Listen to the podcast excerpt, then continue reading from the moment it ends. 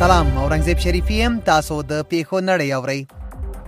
بي بي سي د افغانستان ولسمشر محمد اشرف غني د پنځشنبه په ورځ د ثبت احوال قانون کې په پیژندپاڼه کې د مور نوم لیکل تعدیل لاسلیک کړ د دغه فرمان لمخې به په تذکره کې د نورو شخصي معلوماتو ترڅنګ د شخص د مور نوم هم لیکل کیږي الجزیره دا چې په بلاروس کې د پراخو مظاهرو په ترڅ کې له شپږو اونیو را په دیخوا د دغه هیواد د ولسمشر ګوښه کېدل غوښتل کیږي ولسمشر لوکاشینکو ادعا کوي چې د مظاهرو څپې د دغه هیواد له غربه خپریږي نو پولند او لتوانیا سره یې پوله وتړله او پوځ ته یې د تیارسۍ امر کړی